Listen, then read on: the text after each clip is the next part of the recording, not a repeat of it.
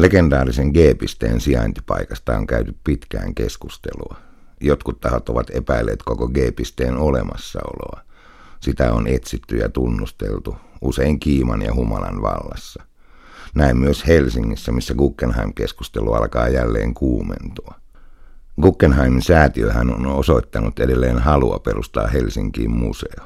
Yhteydenottoja on ollut pitkin kevättä ja kesää, ja Guggenheim on tunnetusti palkannut itselleen toukokuussa lobbaajan, suomalaisen viestintätoimisto Milton Networksin, joka on tullut tunnetuksi muun muassa siitä, että sen palkkalistolla toimii nykyisen kahden johtavan hallituspuolueen entisiä vaikuttajia.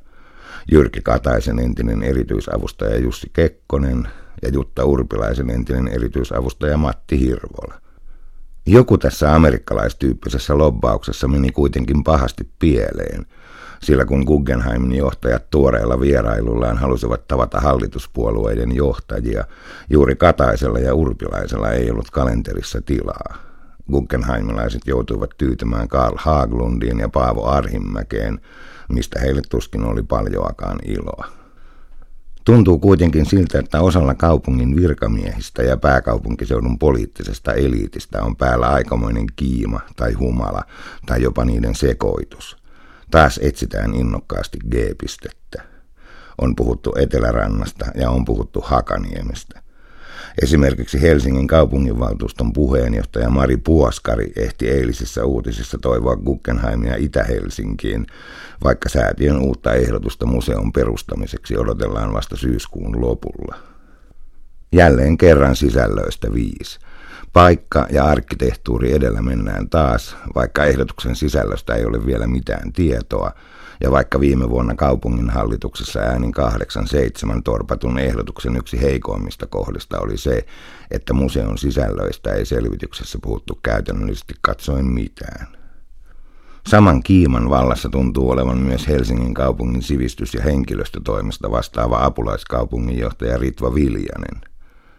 Puoskari ja Viljanin ovat olleet asiassa aloitteellisia – Kaksikko kutsui eilen suomalaisia taidevaikuttajia keskustelutilaisuuteen, jossa kutsun mukaan oli tarkoitus keskustella niistä ehdoista ja edellytyksistä, joita mahdollisesti alkavissa neuvotteluissa tulisi Helsingissä työskentelevien ja vaikuttavien taidealan vaikuttajien mielestä ottaa huomioon. Viljanen kertoi tilaisuudessa pikkuhauskasti, että hän sai yhdessä Puoskarin kanssa hullun idean kutsua porukkaa koolle.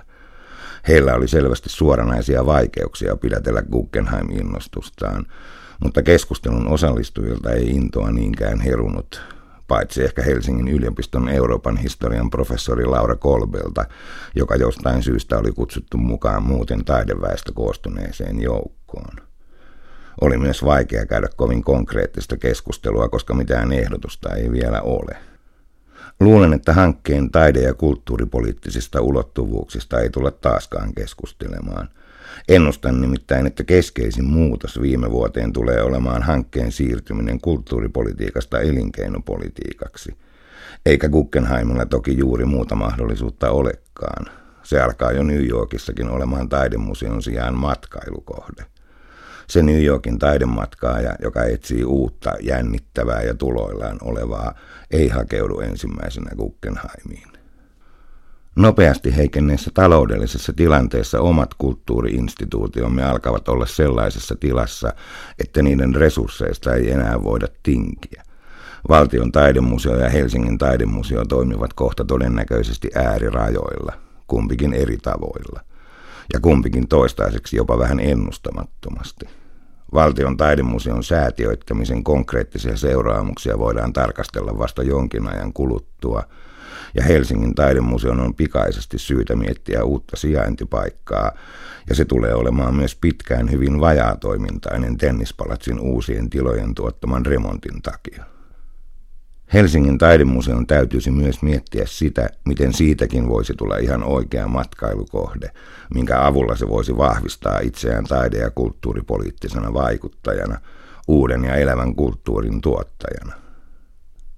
Guggenheimin motiivi on tuskin pelkästään suomalaisten veronmaksajien höynäyttäminen.